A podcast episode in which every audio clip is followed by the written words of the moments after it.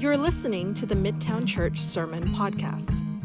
Midtown Church is a family compelled by God's love to practice the way of Jesus together in Austin. Our big prayer is this in Austin as it is in heaven. Learn more at midtownaustin.org. Well, good morning, everyone. It's great to be with you today. If I haven't had a chance to meet you yet, my name's Jake, and uh, so glad that you have joined us.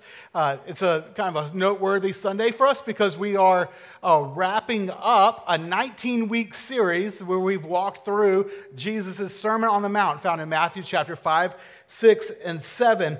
And uh, today we're going to look at how Jesus ends, wraps up the Sermon on the Mount. And it's interesting because you'll notice he, it about to, as Caleb's about to read the passage for us, what you'll notice is um, he doesn't end it with a pep talk, and he doesn't end it with a touching story or a uh, you know a, a, a, he doesn't even end it with a prayer.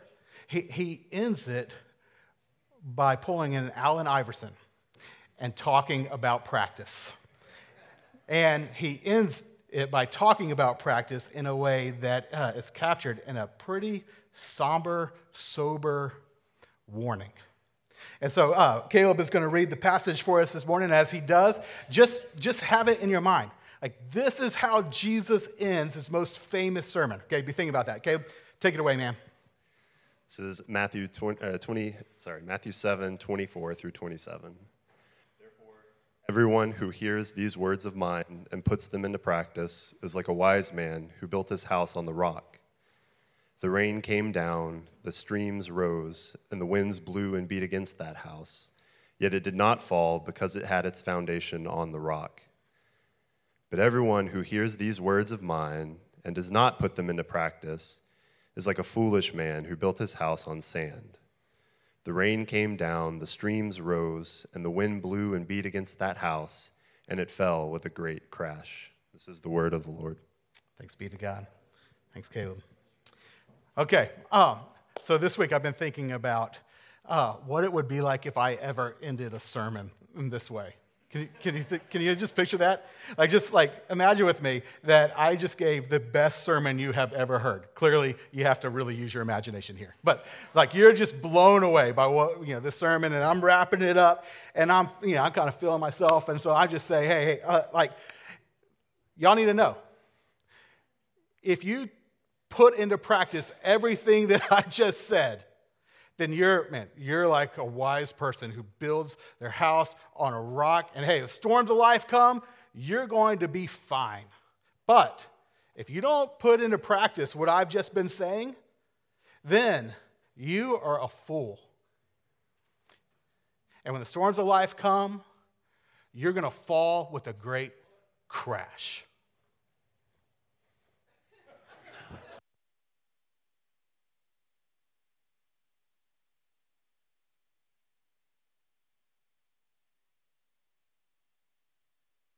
Is that it? Is that the sermon? Do we get to go home now? No.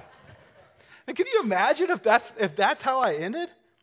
But guys, that's how Jesus ended the Sermon on the Mount. How wild is that? This morning, I want us to uh, think about one kind of big question, and that is, why did he end it in that way? right? Well, like, why end it with this somber, sober warning, this, this stark, like, fall with a great crash kind of warning. Why did he end it that way? But before we get to that question, let's make sure that we kind of understand what Jesus has been saying. Okay, so let me just make a couple observations from the passage. I think they're important, worth pointing out. The first is notice in verse 24 when he starts off by saying, Therefore, everyone who hears these words of mine, he's specifically referring back to the Sermon on the Mount, okay? So that's, that's the context here. He's just wrapping it up. He's like, whoever hears these words, Sermon on the Mount, then you are, and then the next observation is that he puts, as you can probably pick up on, he puts a lot of emphasis on this idea of practice, doesn't he? Like if you just compare verse 24 and 26, then like, you know, here's what we see. Therefore, everyone who hears these words of mine and puts them into practice is like a wise man who built his house on the rock. But verse 26, but everyone who hears these words of mine and does not put them into practice is like a foolish man who built his house on sand. Do you see uh, that the, the, the wise man and the foolish man actually have a lot in common here? Like they, they, uh, they, all, they both hear what Jesus has been saying. They are both building a house. They both, as the parable goes on, experience a storm. Like all those things are the same. The only thing that really differentiates the wise person, the foolish person, is whether or not they put what Jesus has said into practice. Uh, that's clearly Jesus' emphasis here. So don't miss that. Okay, third, third thing to point out Jesus doesn't just contrast in this passage a, a good and an evil man, but a wise and a foolish man. Did you notice that? See, I think sometimes we might read in good and evil, but it's not what he's talking about. In fact, in the, in the Greek, the oh, Greek word for wise is phronimos. And phronimos means uh, smart or intelligent or thoughtful or enlightened. And the Greek word for full is moros, which is where we get our word moron from. And it means uh, stupid or unenlightened or you know, not thoughtful. And so Jesus like, it's, it's, it's helpful to see. He, he's not saying, okay, the, the, the person who makes it through the storm is the person who's doing all these good things compared to the other person who is, is an evil person. That's why he doesn't get through the storm. No, he, he's saying, no, uh, it's a wise person that gets through the storm. Why? Because a wise person actually thinks about what they're building their life on, what their foundation of life is, what's directing how they live. And then foolish person, a, a, a moron. A, a non thinking person is someone who doesn't consider what they're building their life on, what's directing how they live. Okay. He says, next thing to pay attention to is he says, uh, the wise person builds their house on the rock.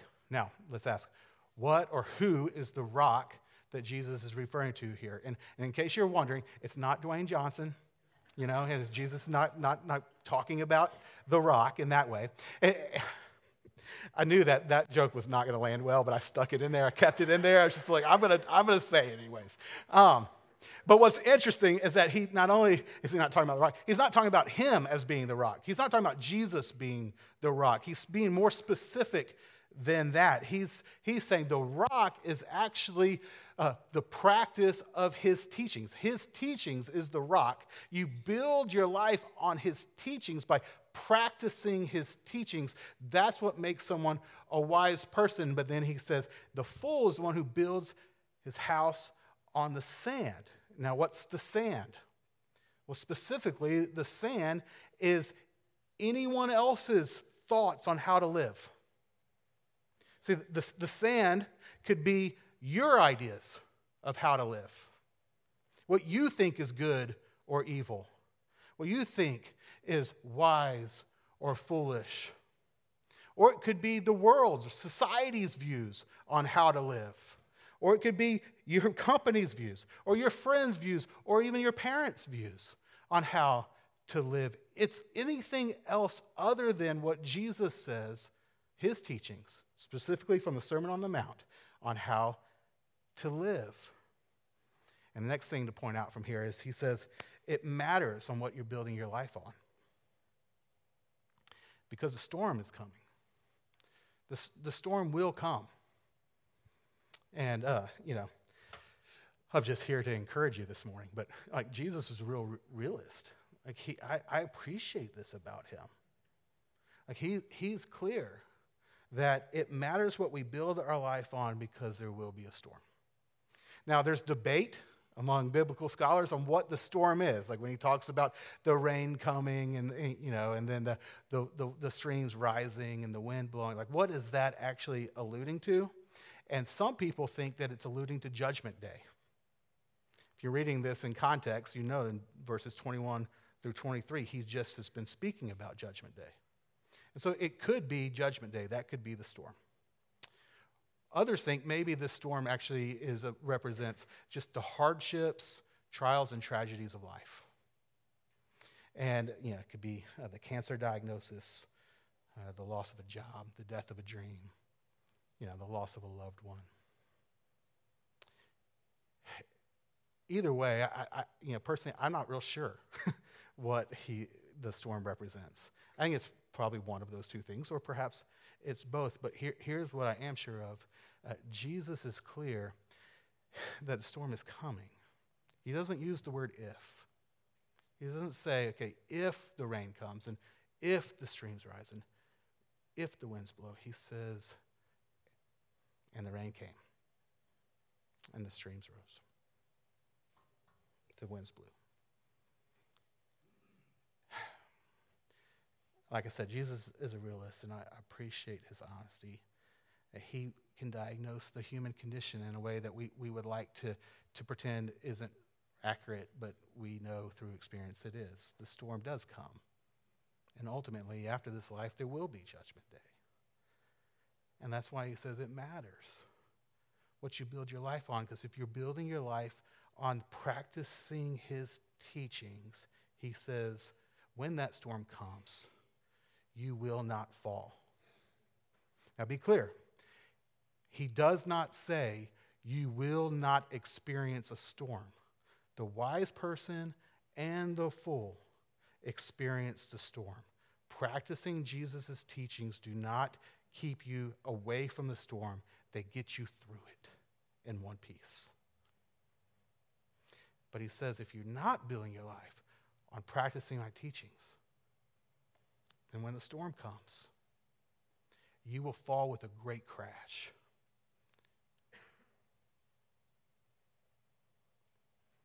And as if that's not ominous enough, that word great in Greek is the word megale. It's where we get our word mega from. You, your house, will fall with a great crash. Now, one other thing to point out here, just a way of observation. The word house in Jesus' day and age was a metaphor for your life. You've heard me already kind of use it that way.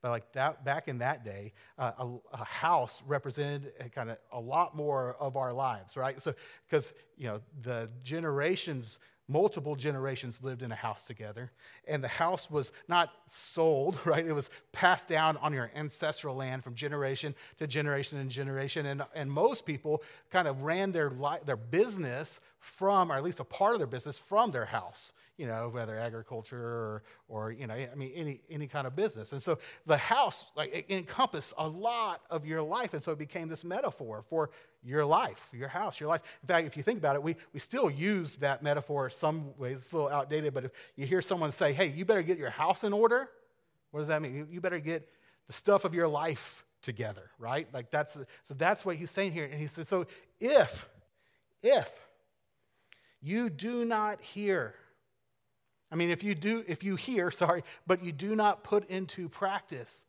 what I've been teaching, the Sermon on the Mount, then when the storm comes, and it'll come,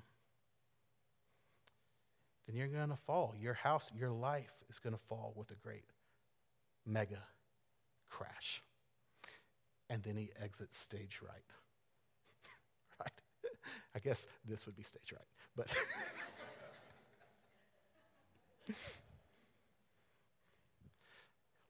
With that all in mind, friends, I think we're ready to ask the question why in the world does he end the Sermon on the Mount in this way? Like, why end it with this, this, this haunting warning of a great crash? Well, he does this because he's trying to wake us up. He's trying to wake us up. He's trying to sober us and he's trying to move us to action. See, Jesus ends his sermon this way because uh, he wants to get you and me to respond to what he has said with more than just a nod of our head and an amen. And man, that message was so good. I can't wait to hear what he has to say next week. And then we go about and live our life the exact same way life as usual. So he doesn't want us to do that with what he said. In fact, he wants to move us to do two things in particular. Okay? The first thing is this He wants to move us to evaluate what we're building our life upon. He wants to get us to evaluate what we're building our life upon. See, He wants to get you to think about and identify what is the foundational way, what is in a foundational way directing how you live and how you relate to others, which is what much of the Sermon on the Mount is about. So he wants to get you to evaluate if what he said is directing how you live or is literally anything else in a foundational way directing how you live and how you are relating to others. Like, is your own sense of what's right and wrong, good and evil, wise and foolish determining how you live? Is society's view of those things determining how you live? Or is what Jesus has said determining how you live? See, the first reason why Jesus ends the sermon in this way is because he's trying to move you to be wise, to be smart, to be thoughtful, to, to be intelligent. For an intelligent person, a smart person, is someone who evaluates what am I building my life on? Whereas a fool doesn't give thought to that at all. He's trying to move us to be wise. He wants you to be moved to evaluate what you're building your life on. What are you building your life on, friends? Second reason he uh, ends the Sermon on the Mount in this way is because he wants to move us to actually put what he has said into practice, right? Like that's the challenge here. Put it into practice. I think Jesus knows we need this stark warning of a great mega crash because he knows our propensity to hear something and even be moved by it emotionally and then go and do nothing about it. Can y'all relate to that? I, I know I can. We live in the information age. We are bombarded by information all the time, and it's too much for us to do with. And so we end up usually doing nothing with it other than just feeling like we're informed. but our life hasn't changed. We didn't act on it. Jesus says, hey, hey, I know that that's what you're prone to do. Don't do that with what I've just said. Don't just listen and then go about life as usual. Put it in to practice. And so he closes the sermon by warning us about the great crash. He does, don't just listen and then go back to life as usual. Instead, put what I've said into practice because if you don't, you're headed for that. But if you put what I've said into practice, then whatever storm comes your way, you'll be all right. You'll be left standing. See, Jesus knows that um, information alone doesn't prepare you for a storm because information alone doesn't lead to transformation. And friends, transformation is what Jesus is after. That's what he wants to see happen in our lives. Specifically, that we would be transformed into his likeness, into Christ likeness. For when we uh, become more and more like Him, we will survive the storm. We'll be prepared for it. We will have built our life, our house upon the rock. But, um,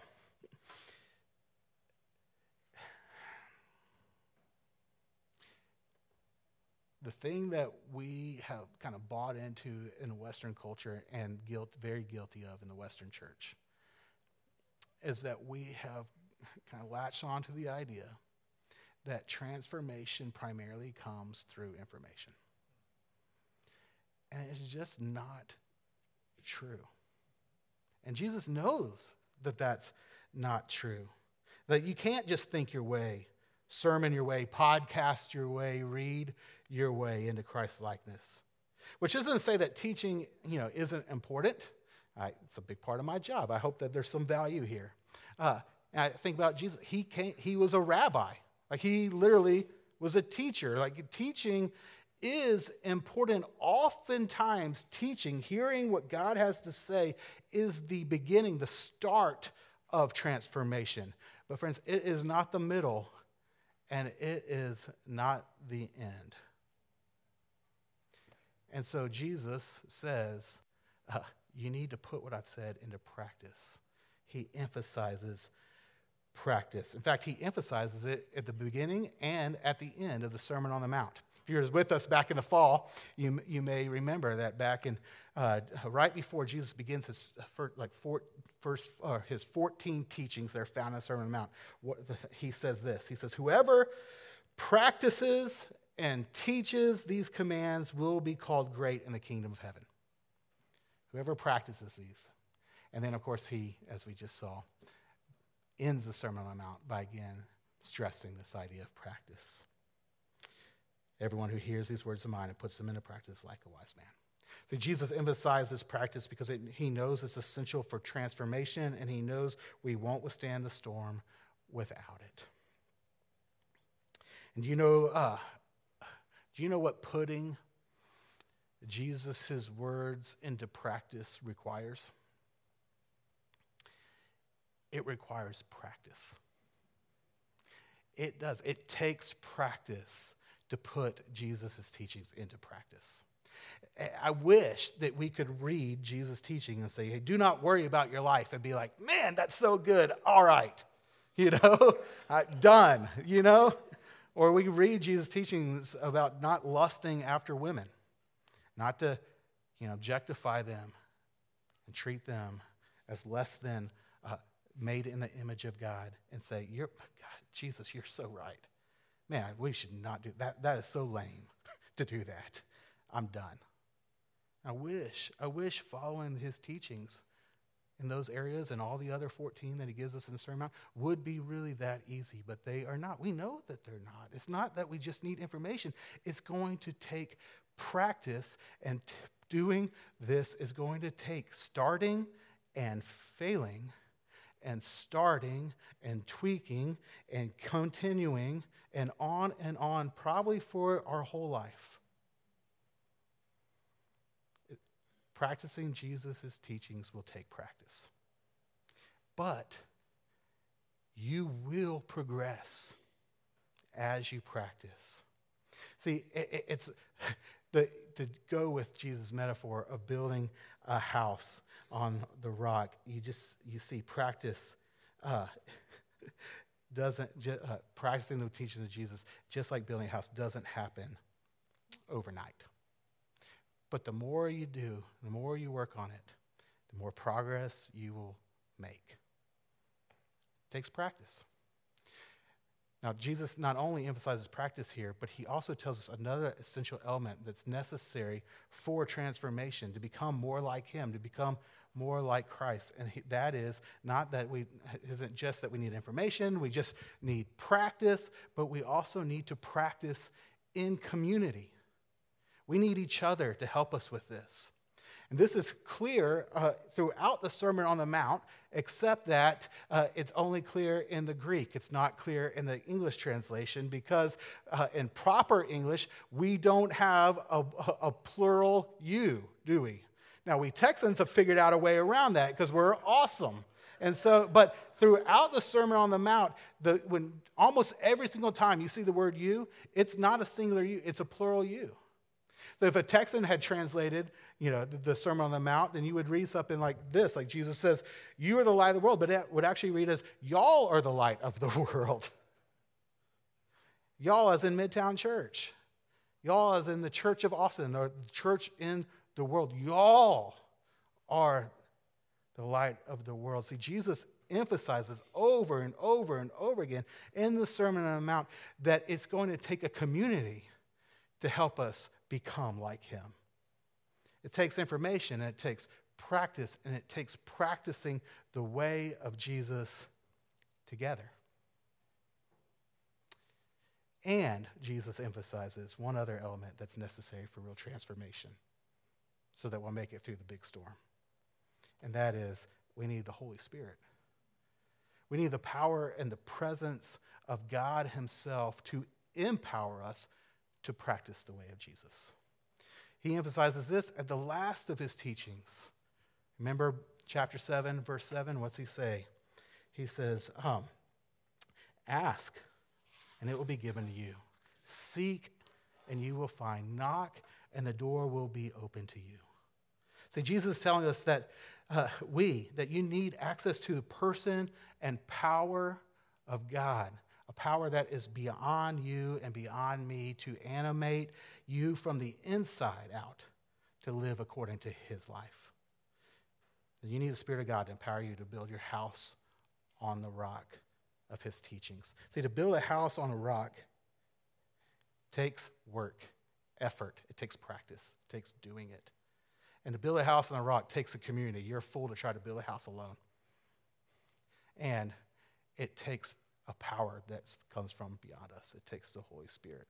And Jesus has been making that point throughout the Sermon on the Mount. And he closes it with this great warning because he wants us to recognize that if we think that anything has been accomplished by just hearing what he had to say, then we're moros.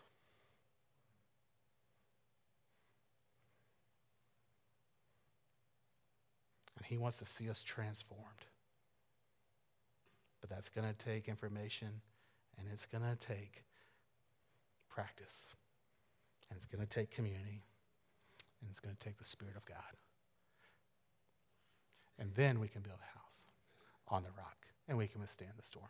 Friends, this, this, is, this is why back in the fall, we reoriented our entire church around this idea of practicing the way of Jesus together.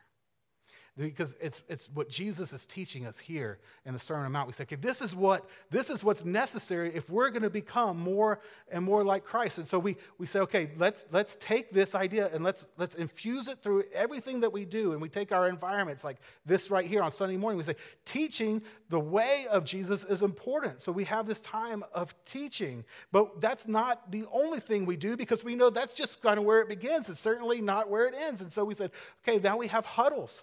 And huddles are where we actually help each other practice the way of Jesus.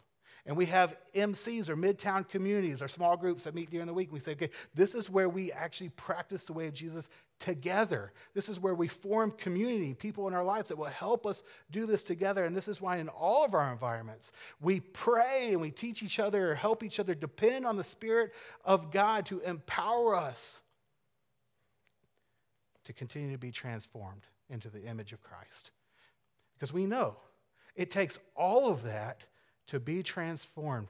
But because of what Jesus has taught us and because of the Spirit's work in us and what He's given to us through this community with one another, it's possible. And as we become more and more like Jesus, we know that Austin will become more and more like heaven. But in order for us, for you to really engage in that, it takes you leaning in. And it takes, starts with you evaluating. What am I building my life upon? Is it what Jesus has said? Is it his teachings? Or am I just doing whatever I want to do? Or whatever the world's influencing me to do?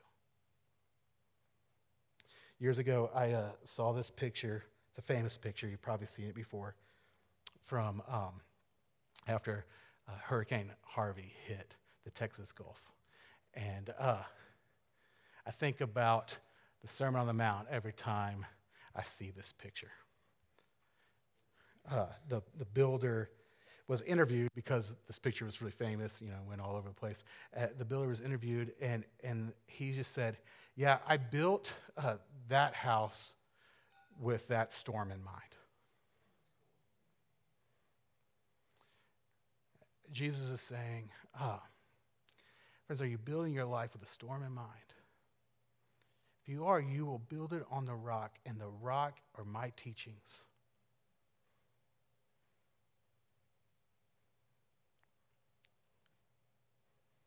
When that storm comes, you'll still stand.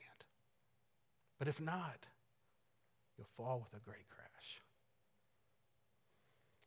So the question is, is what are you building your life upon? Now, before I wrap up, I've got one more, uh, one more question I think that we should wrestle with here, okay? And that is, uh, if you're like me, you regularly struggle with the question of, okay, Jesus, uh, why should I build my life upon your teachings like, because I feel like I know better than you do at times. Now, I wouldn't say that. Well, maybe I would say that, but I feel that.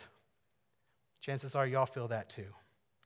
That we struggle really trusting that Jesus' ways really are the rock that they, he claims them to be. We think, really, do you know best? If that's your question, then it's helpful to see that in the very end of Matthew chapter 7, kind of the, the, the last little commentary notes on the Sermon on the Mount, something is said there that can really encourage us to know why we can trust that what Jesus has to say really is the rock to build our lives upon. See, it, it ends this way. It says, When Jesus had finished saying these things, the crowds were amazed at his teaching because he taught as one who had authority and not as the teachers of the law. See, the reason the crowds were amazed at his teaching is because he, as it says, taught as one who had authority. Now, I know that we are really averse to authority in our culture, okay? But listen, Jesus' authority wasn't rooted, wasn't rooted in um, you know, a power play or didn't come from a power play or an org chart or some oppressive uh, system. That Jesus' authority uh, was rooted in the truth of his words and his ability to name reality and just put to language the way life actually works. And his authority came from his life example, for he lived what he taught. And there is an authority, a weight that comes with that. But most of all, his authority was rooted in who he is. That he is far more than just a rabbi or a great teacher. And he made that clear in his closing statements. See, some of Jesus' most blatant claims to be the embodiment of God himself, to be God and humanity in the same person, are actually found right here at the end of the Sermon on the Mount. For example, in verse 21, he claims that, I got it up here, he claims that on Judgment Day, people will say to him, Lord, Lord. And that word Lord there is the Greek word kurios, which is the Greek translation of the Old Testament Hebrew word Yahweh, the Hebrew name of God. So he says, People will come to me and they will say, Yahweh, Yahweh. They will say, God, God. And he says, On Judgment Day, the people that don't know him will be sent away from him. And that's a very bold claim because that's saying that on Judgment Day, he is actually the judge. And that the punishment is uh, being separated from him. Like Jesus is making some really bold claims here to be God. Of course, in the passage we're looking at today, he, he says, look, look, if you, you know, my teachings are the foundation that you should erect your life on. I mean, these are all really bold claims, right? Listen, no rabbi had ever said that stuff before. Uh, that would have been blasphemy or at least delusional megalomania, right? Unless Jesus really is God. That would have been heresy unless Jesus' authority was truly rooted in the fact that he is the one who set the cosmos in motion and who designed and fabricated the human psyche, who knows better than anybody else how human beings are to flourish and thrive and to live the life that we were designed to live. See, how, why can we trust that Jesus' teachings really are the rock to build our life upon? It's because Jesus' teachings are the very teachings of the God who created you and created me. It's because Jesus is God. But as if that is not enough reason, Jesus not only teaches us how to live, but then he goes and he lives the life that he's called us to live and then he dies the death that we deserve to die for our failure to live that way. See, why can we trust that Jesus, his words, his teachings really are the way to life? Because not it's because he's God, but he's not just God. He's the God who loves you so much that He died for you. So you can trust Him.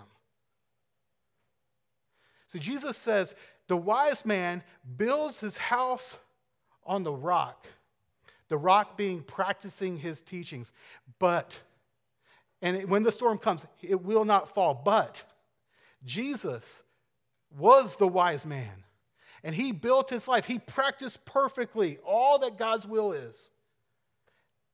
But then he suffered the storm,